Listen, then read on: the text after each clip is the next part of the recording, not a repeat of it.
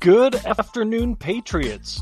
You are listening to Living with T T T, your source for common sense and truth. I am your host, Ryan. Today we'll cover the importance of speaking to those in our communities, postponing and moving the Olympics, a Supreme Court justice gets fact-checked, and we'll finish up with how wokeism pushed a teacher out of the profession. Next, on Living with Liberty.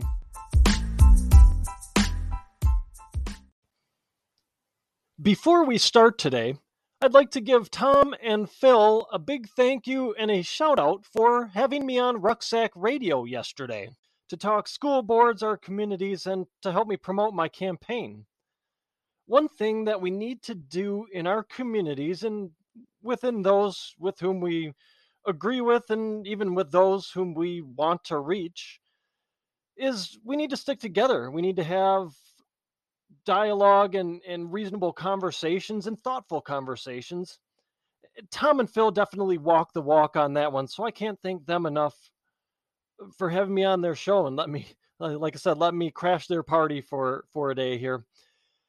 So something I've noticed out on our the campaign trail is that people are generally nice and willing to talk with you. And that, that doesn't matter which side of the aisle they sit on and, and what their worldview might be. They're, they're actually, once you get into the local community, people for the most part are, are willing to talk with you. And, and, and I've noticed a lot of thoughtful consideration of what I'm about and what I'm saying. And, and I hope they feel the same when I'm there listening to their concerns.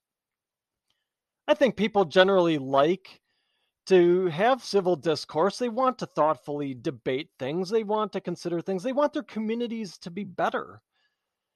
And though I'm sure not everyone I've talked to holds my worldviews, uh, especially a few of the folks I've spoken with recently, uh, all has been positive. Everybody has, has listened. I haven't been chased off of anybody's porch or told to, you know, get out of here. However, Uh, kind of getting back to the civil discourse thing for a minute here.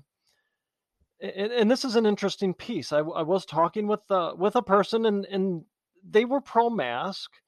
Uh, they had good reasons, I I, I felt, to, to hold that position. Uh, you know, sometimes it's a personal decision. There's things that they've experienced in their life that, that made them that way. And that's, that's totally okay that they're making the choice though. And what I liked is, uh, you know, I don't, I don't think we probably saw eye to eye politically, but they did acknowledge that there are studies that show both sides of the mass debate, that they had actually taken the time to thoughtfully consider both and, and acknowledge that that's there. That's what you'll find, I think, with most of the reasonable people within your community. I also had one person when I was out on Monday uh, that we had uh, common ground. Now I could tell they probably again sat uh, left of me for sure, but they we had common ground on making sure that our history is taught, good, bad, and ugly, and that there actually is a definite benefit to exposing our students to differing and diverse views, points and world experiences and the experiences of, of, uh, you, you know, people that have gone through different trials and tribulations, that they'll, they'll have a different perspective of our own. I agree with that. I think we have common ground with that. And those are the things where we have to start within our communities. We have to talk to each other and start with what is our common ground. We can't just jump in right away to, Uh, the, the call it the fringes of, of where we sit, right? I mean, there's some things that are non-negotiables with me, and there's some things that I'm sure are non-negotiables with those that are on this other side of me that, that sit to the left. Second Amendment, you know, comes to mind as one of those things. That's a non-negotiable. That is enshrined in our Constitution. It, it's the government's job to protect that, though they haven't really been a, doing a very good job of it.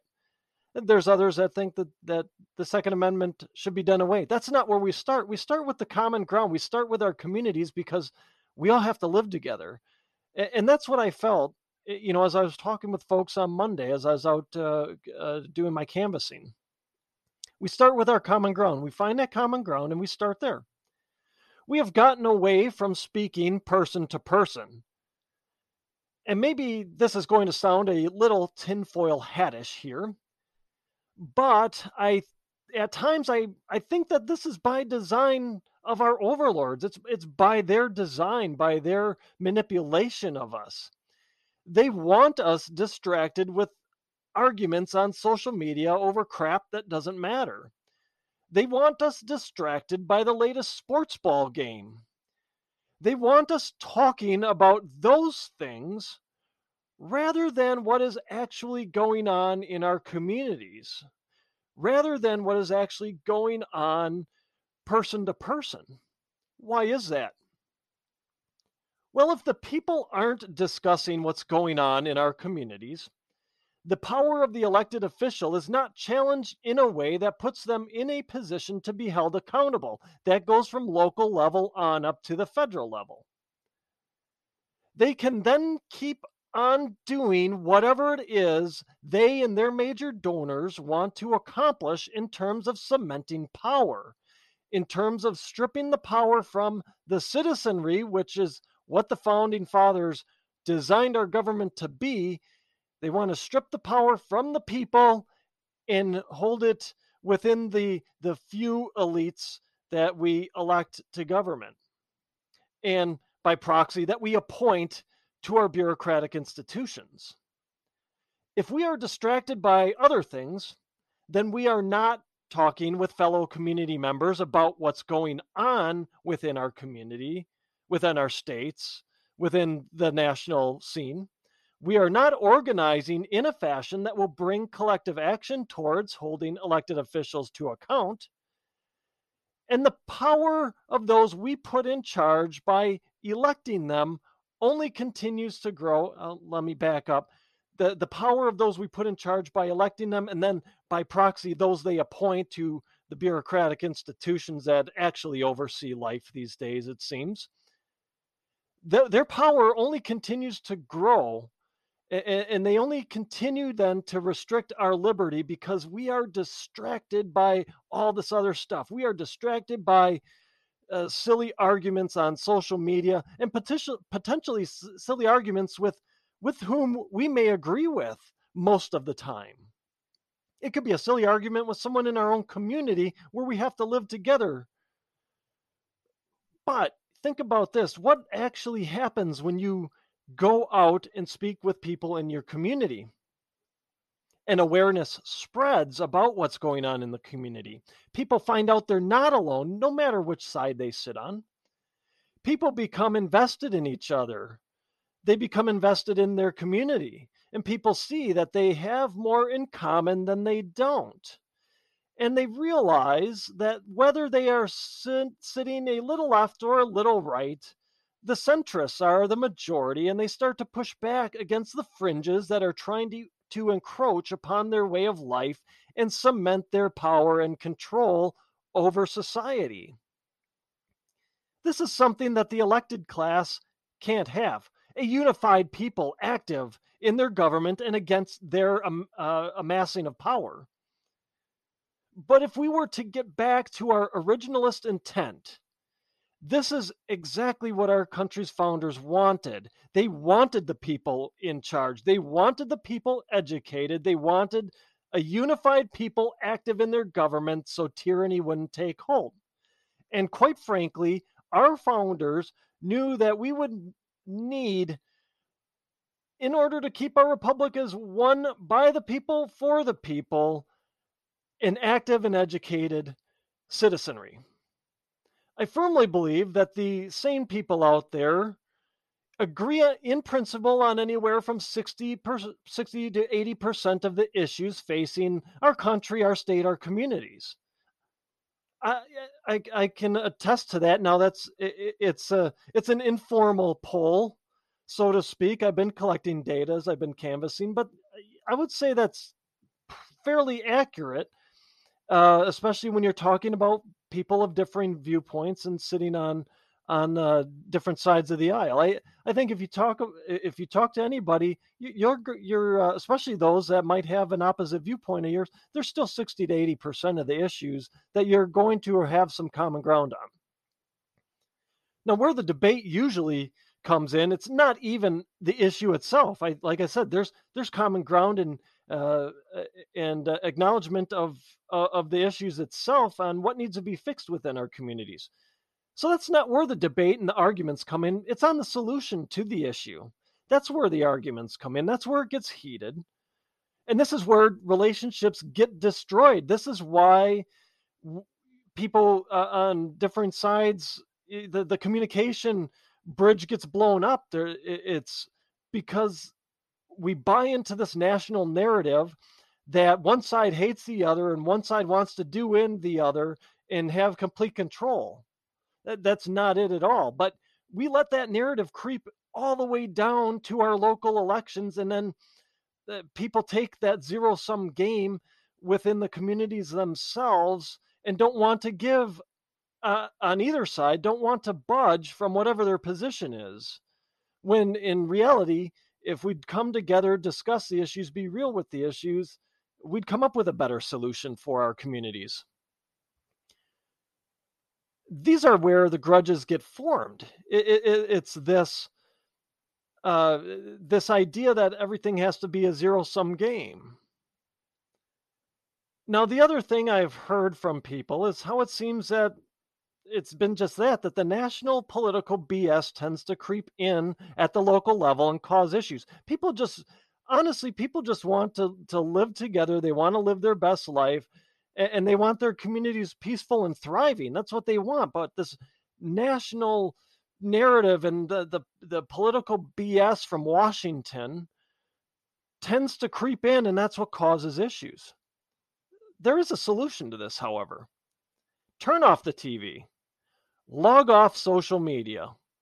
Put down the newspapers, particularly the national newspapers, and go out and actually interact with those in your community.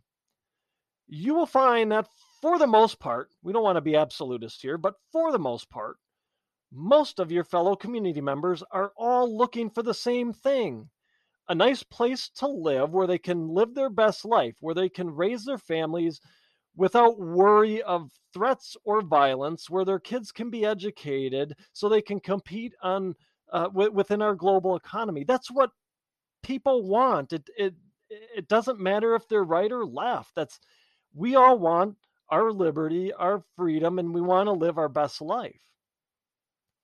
And think about this. If we're being our our our honest selves, the honest truth here is that in the end, most of what we squabble over amongst ourselves doesn't matter. It's only a distraction. And like I said, my, put my tinfoil hat on for a minute. It's a distraction caused by those who want to federalize our country and have it run by the administrative state. All right, on to my next story. In a little under a month, the Winter Olympics will be underway in Beijing, China. The Olympic Committee should have never let it get this far in terms of letting the show go on in Beijing while there are still human rights abuses and, and and the crushing of liberty being committed in China. Now, I have an American Greatness article here from Thomas Hafer titled, "The Beijing Olympics Should Be Postponed and Relocated." Hafer brings up the point how given China has been by far, far and away, the strictest country in terms of lockdowns and disrespect for civil liberty in their quest for zero COVID, the games should be postponed in the face of Omicron, as there would be too many questions surrounding how the Chinese would handle an outbreak amongst the athletes and any visitors. Would the Chinese Communist government shut down entire cities of as they have done in the past and uh, and I would assume in the future to try and control outbreaks of COVID? Would they enforce quarantines of foreigners who may happen to test positive? There's too many questions, Hafer says, on how the Chinese would react to an outbreak of COVID uh, during the games to let them go on. Hafer goes on to say that not only should the Olympics be postponed, but they should be moved until China cleans up their human rights ab- abuses. I totally agree. The Olympics are one of those events that should be highlighting the unity of nations and the people of this earth. It's a time to come together and celebrate athletic achievement, and for those athletes to show that they are truly the best in the world in their event, to show off their hard work in events that we don't care about, save for every four years when they pop up in the Olympics. Hafer says this about the Olympics. He writes in his piece, they, meaning the Olympics, confer prestige and legitimacy to the host country, and they generate immense publicity, which can be used to generate propaganda by a manipulative nation. Now, this doesn't mean that a country has to be perfect to host the Olympics.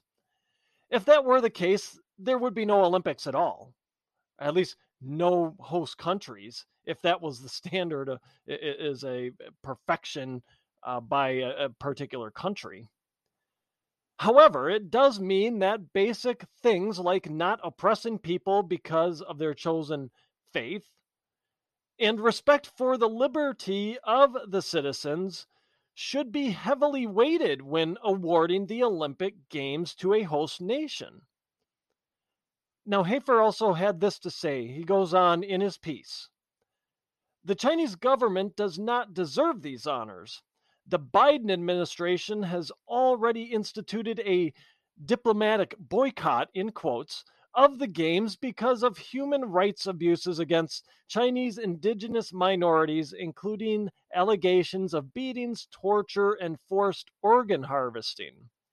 The authoritarian Chinese government also systematically suppresses democracy in general, and specifically in places such as Hong Kong, where prominent activists have been arrested and jailed, and only government-approved political candidates are allowed to run for office. Diplomatic boycott. That's uh, that's really showing them, Joe. Actually, the diplomatic boycott is more so Joe doesn't have to go to China and have she hand him his ass in a debate more than anything else. This is not a, it's, it just provides, uh, this diplomatic boycott provides cover for Joe to not have to travel. And, and let's be honest, Joe isn't going to be flying anywhere that is longer than a six to eight hour flight these days, so he's pretty much Europe, and that's about it for Joe. He's attempting to take a political win where he can get it with this diplomatic boycott. Let's not forget the hypocritical American corporations who only have principles when they think it won't hurt their bottom line.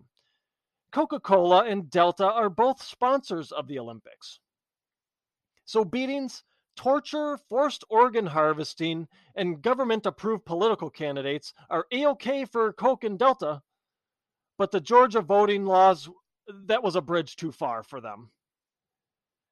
These corporations are complete clown shows. They won't stand on principle when it comes to Daddy China because Beijing has these companies by the balls. They won't ever anger Xi and risk being thrown out of China's vast market.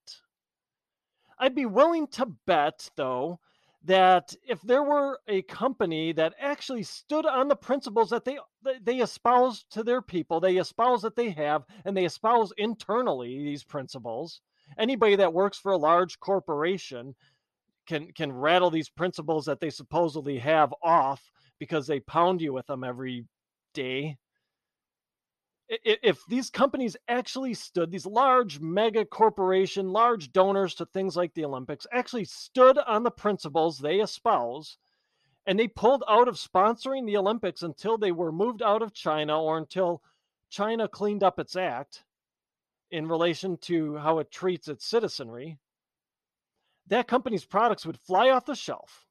Well, if there were any on the shelf anyway.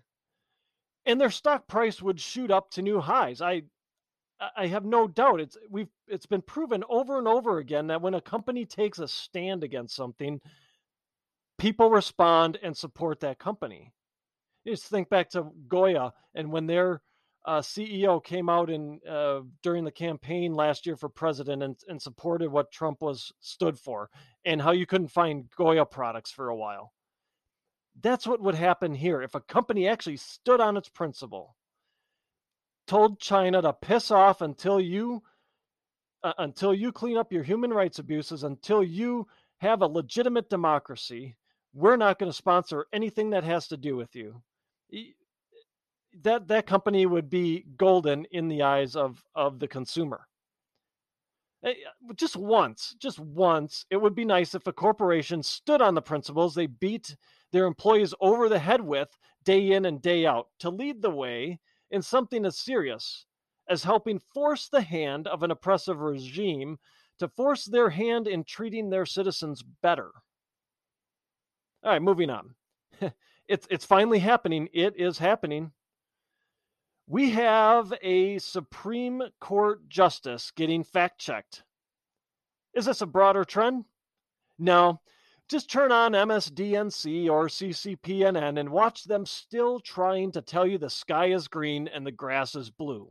But some outlets that do have a shred of integrity and dignity left have noticed the trend amongst the people and really the, the, the popularity of the media as a whole, and are deciding they better start telling just a little truth. PolitiFact has issued a fact check against Justice Soda, uh, Sonia Sotomayor's statement during the January seventh hearing on the OSHA mandates. And that statement was this. Uh, Sotomayor said this: "We have over one hundred thousand children, which we've never had before, in serious condition, many on ventilators." Once again, we can go right to the C D C website and see that since August twenty twenty. So, so her, her context here makes it even seem like it's current, that this is real. That this is, we have one hundred thousand children in serious condition today.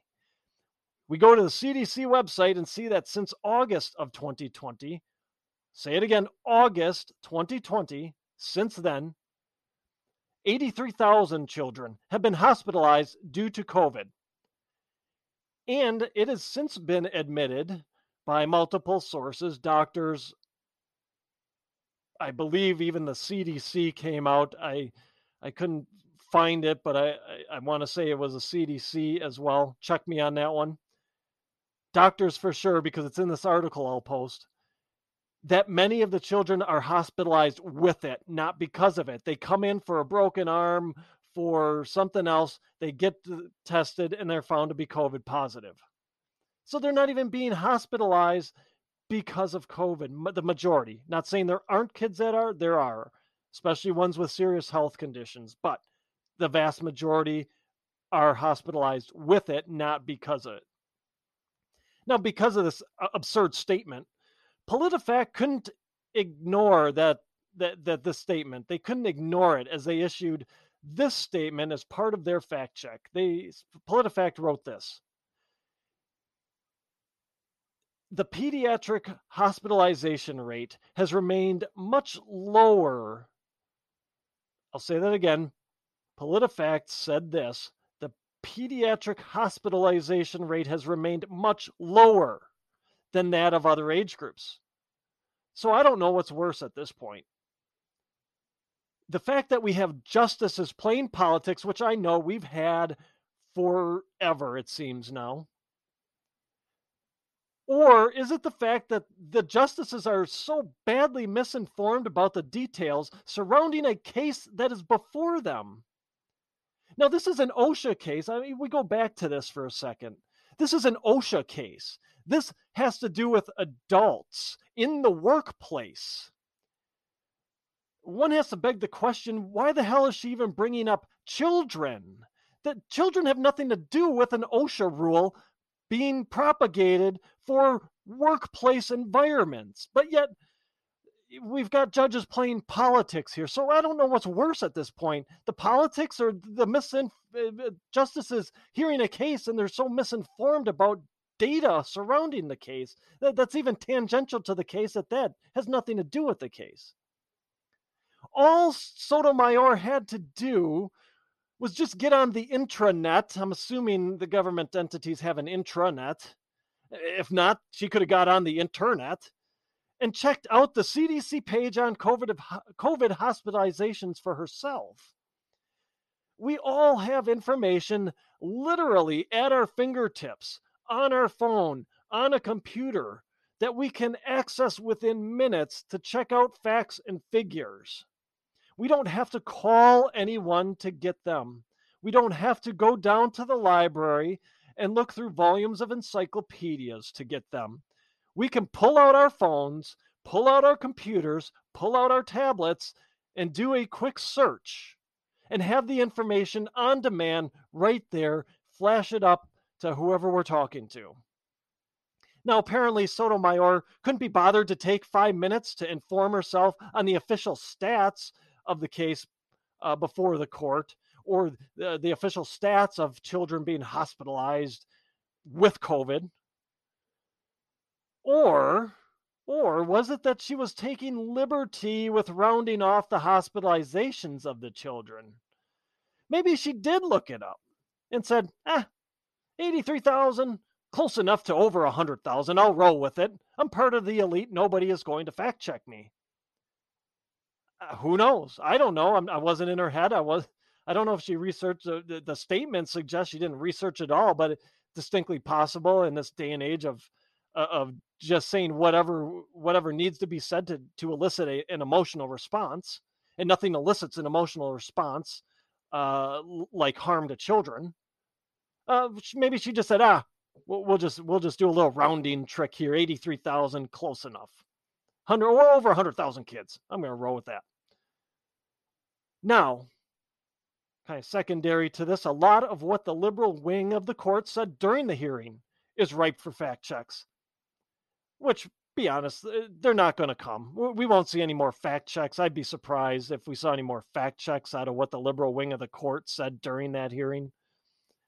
Truthfully, though, the, the, the whole charade, the whole hearing is an embarrassment to jurisprudence. We had Supreme Court justices looking at things through a partisan political lens of driving fear for the benefit of those who want to totally strip freedom and liberty from the people and keep power for themselves that was only supposed to be temporary. Two weeks to flatten the curve, anyone? Here we are two years later. That power was only supposed to be temporary. I, I would, I would say that we need to start pressing right now that at the local, state, federal level, emergency powers are good for two weeks and then they need to be evaluated and authorized by the people's representatives that we elect to Congress, our state houses, our local municipal uh, uh, boards. This was supposed to be temporary. And here we have two years later, Supreme Court justices looking through their partisan lens to drive fear for the benefit of those who want to hold on to that temporary power.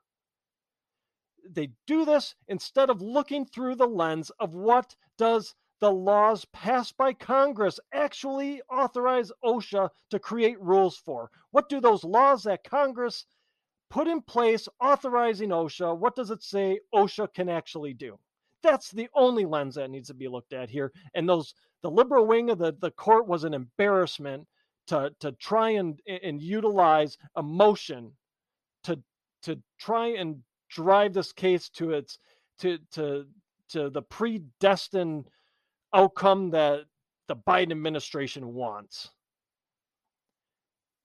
You think about it. There's a, we're we're seeing it now. There's a reason the founders only authorized four bureaucratic institutions in the Constitution. Everything else has been added through laws passed by Congress, which means, as I look at it, they're un- unconstitutional. If if we're to have this nanny uh, state, uh, the, this administrative state, all those bureaucracies created outside of the four authorized by the Constitution need to be constitutional amendments. And this is the very reason why we're seeing those reasons why play out in front of us right now, because Congress won't hold them accountable. They keep hauling clowns like Fauci in front of them, and they do nothing to him. Rand Paul's about the only one that seems to do anything. I, I take that back. Our senator from Wisconsin, Ron Johnson, I think is he's had some some good tussles with him too. But as a whole, you look at the whole of Congress, they authorize these administrative bureaucracies and then they don't hold them accountable. That's why our founding fathers, they knew that any more than the four they authorized would result in, in a tyrannical government where you have unelected, unaccountable bureaucrats taking over, making rules, and we'd get back to the the uh, the lords and the serfs. That's where we're heading. We need to we need to have our elected officials on the hot seat, start pushing for this stuff now, start telling them they need to roll back the power that these bureaucratic institutions have been given. None of them are accountable to people. None of them should be making rules. In the Supreme Court, those justices, whether it's the conservatives or the liberals, need to look at things through the lens of the law and not their own political lens. All right. The last story I have here today is how wokeism and cancel culture forced a longtime teacher into permanent retirement. Now, the piece is titled, "Wokeism Ended This Father's His father's teaching career. Now this educator has a warning for other educators," and that's by Virginia Allen of the Daily Signal. Allen interviews Albert Paulson, a high school civics teacher in New Jersey, about what his father, Martin Paulson, who, by the way, sadly passed in twenty twenty, he had a long career. I'll post the article. He had a long career. He's almost fifty years an educator, but sadly passed in twenty twenty. The younger Paulson's telling Allen about what his dad faced in the last years of his teaching career. Martin Paulson, by all accounts, and that's the elder Paulson, was one of those teachers that everyone liked and respected. He really went out of his way to build relationships with his students. He had a heart for his students, and he, more most importantly, challenged them in their thinking. Now, what I want to ha- highlight here, I encourage you to read the article. It's a, a fantastic article. What I want to highlight here is how wokeism's lack of respect for those interrelationships amongst people uh, really contributed to to Martin Paulson kind of giving up his teaching career. Uh, it, it's a sad, it's a sad, I hate to end the show on a sad story, but it's a sad story. It, it, it's a warning, though, too, for all of us. Martin Paulson taught high school history for almost forty years, and after retiring from teaching high school, he went on to teach history at a local college for another decade in New Jersey. I have now, I'm, I'm going to read, a, it's a longer excerpt than I typically read from uh, from the pieces I reference and, and post, but it's important I read it all so you can get the full breadth of Martin's story. And I'll have two two pieces here. I, I I won't read them back to back, but there'll be two longer pieces here, just to uh, just so you know. Allen writes this about the first encounter Mar- Martin Paulson had with wokeism. It goes like this: in two thousand seventeen, the elder Paulson had a student in his world history class who was a particularly excellent writer. Her work stood out among the other students, and he read one of her papers aloud to his class to highlight the quality of her writing. The pair developed a wonderful relationship as teacher and pupil, Paulson said, the younger Paulson. And they would joke with one another, often in good fun. Remember that, that line there. The student would tease him once in a while and call him a crazy old white guy, and he would tease her back, the son recalled. It was this endearing sort of teasing of just having a good time, because it was a relationship of trust, and they really thought the world of each other, he said. At the end of the semester, the student again wrote an excellent paper. The professor congratulated her and teased, "Not bad for a girl." The two laughed because that was their relationship, Paulson said. But sitting a couple seats away, uh, a couple seats over, you probably guessed it already, couple seats over was a student majoring in gender studies who did not find the comment funny. This student reported Paulson's father to school administrators. Now, the college didn't take any disciplinary action, but the incident was noted in his father's file, Paulson said. Why was this even necessary? Why did the college have? Why, why did the college not have enough sense, or why didn't? Why couldn't the college just have enough sense to talk with the student, the the writer, the one with the relationship with Martin Paulson, to see what was going on and realize that there was nothing here but good-natured banter between friends that had a mutual respect for each other? That gender studies student, I can only assume, the way the story's laid out here, had no knowledge of the relationship between Paulson and this student. But yet that gender studies student got their nose in a snit about good-natured joking between two friends and decided they needed to take the high road, they needed to take action and defend this student from the mean old teacher. The two were laughing. I mean, obviously there, there's no issue with what's going on. But you have here someone who has never taught about A B C conversations. This is an A and B conversation, so see your way out. Decided that this lighthearted banter between two people just couldn't be tolerated because something was said that I don't agree with. So I just have to do something about it. That, ridiculous. You could see that nobody was uncomfortable in the, the, the situation. There was laughing. The student had a relationship. Her papers had been read before. But you've got someone here that couldn't mind their own business and had just felt they had to speak up and say something. The unfortunate part here is it doesn't end with just that one incident for, for Mister Martin Paulson. Allen's piece goes on with this story from the younger Paulson. It says this: the following semester, the elder Paulson again was teaching a history course, and a black student in his history, uh, in his classes, who was aspiring to become a history teacher himself. The student visited the professor on occasion during office hours to talk about teaching, and the two developed a good relationship. One day, Paulson's father was teaching the class about groups that form or emerge in society to push back on certain norms. He gave the example of the organization Black Lives Matter and asked the black student if he would share a little bit about his own experience as a young black man in America. The student shared some thoughts and seemed pleased to have the opportunity to do so, the younger Paulson said.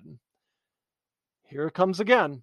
But another student in class didn't find it appropriate for a white teacher to ask a black student to share his experiences. The professor again was reported. The college gave Paulson's father a choice between resigning or taking a semester off and completing cultural sensitivity training, at the end of which he would appear before a panel to be questioned. The younger Paulson finished up with this. He said, "My father at that point was just exhausted, as well as demoralized by it."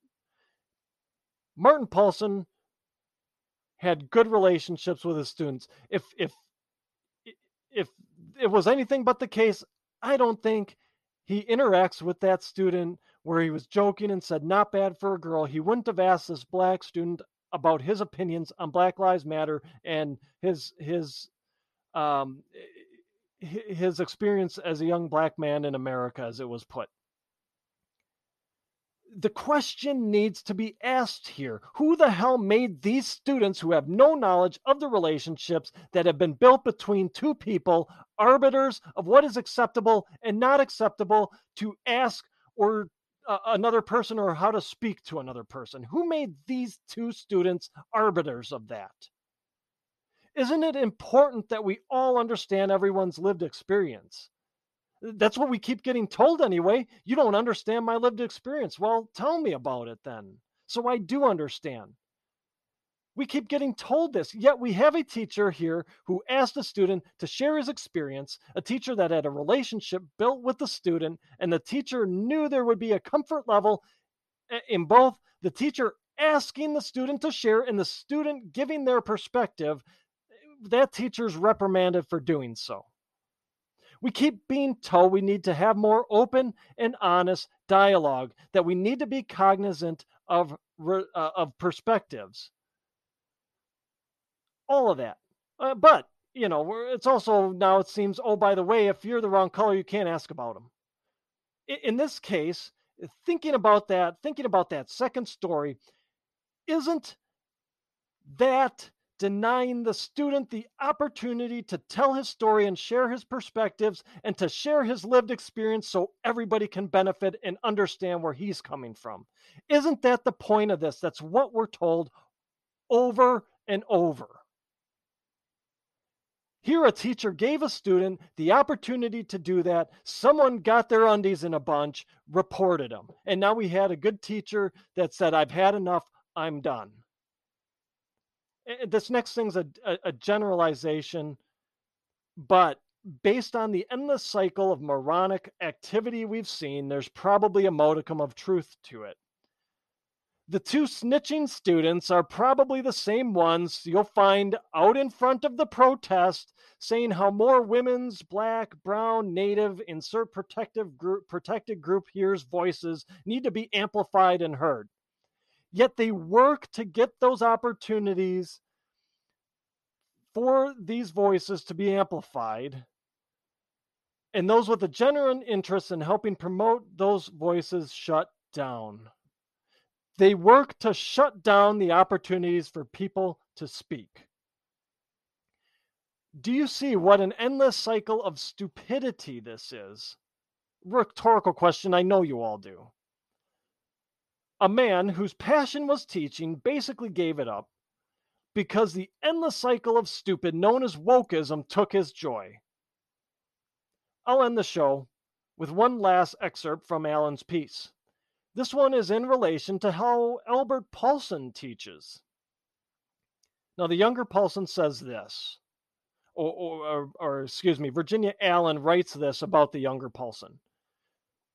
She said this, Paulson says he is careful not to share his political views with students because he feels it would be unfair to them. But students have told him that he is the exception, because most teachers are overt about their political views. Now, this is how it should be when it comes to uh, it comes to teaching students. What Paulson, the younger Paulson's approach is how it should be. I could never tell my teachers political leaning. It's unfair to our students to bring that in. It inhibits the process of learning how to think. Teachers are trusted figures. If they're telling you something, I think you're, you know, as a student, a young, impressionable mind, you're more apt to go along with that. And then you lose that ability to critically think for yourself because you expect someone's just going to keep telling you what to do or what to think or what to say. We need to get back to letting people enjoy their relationships as they see fit. If you have a relationship where you can joke like that, do it. There's nothing wrong with that. As long as it's mutual and respectful and both sides understand, who cares? We need to take the politics out of the classroom and teach kids how to think, not what to think. Friends, that's my show for today. Thank you for listening. Please check out my website, living with liberty podcast dot com.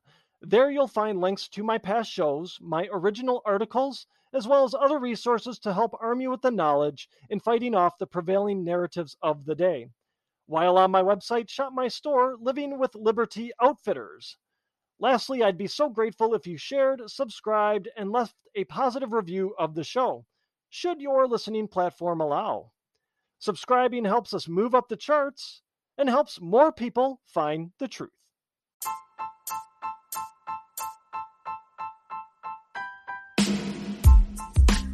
I appreciate you spending part of your day with me. Please help us spread the truth by sharing my show and website with friends and family, as well as on your social media accounts.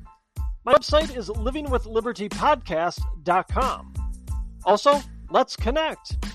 Follow me on Parler. My handle is at Living with Liberty. You can also email me. The address is Ryan at living with liberty podcast dot com. Liberty isn't a given. We must fight to protect it. Working together, we will do exactly that. Until next time.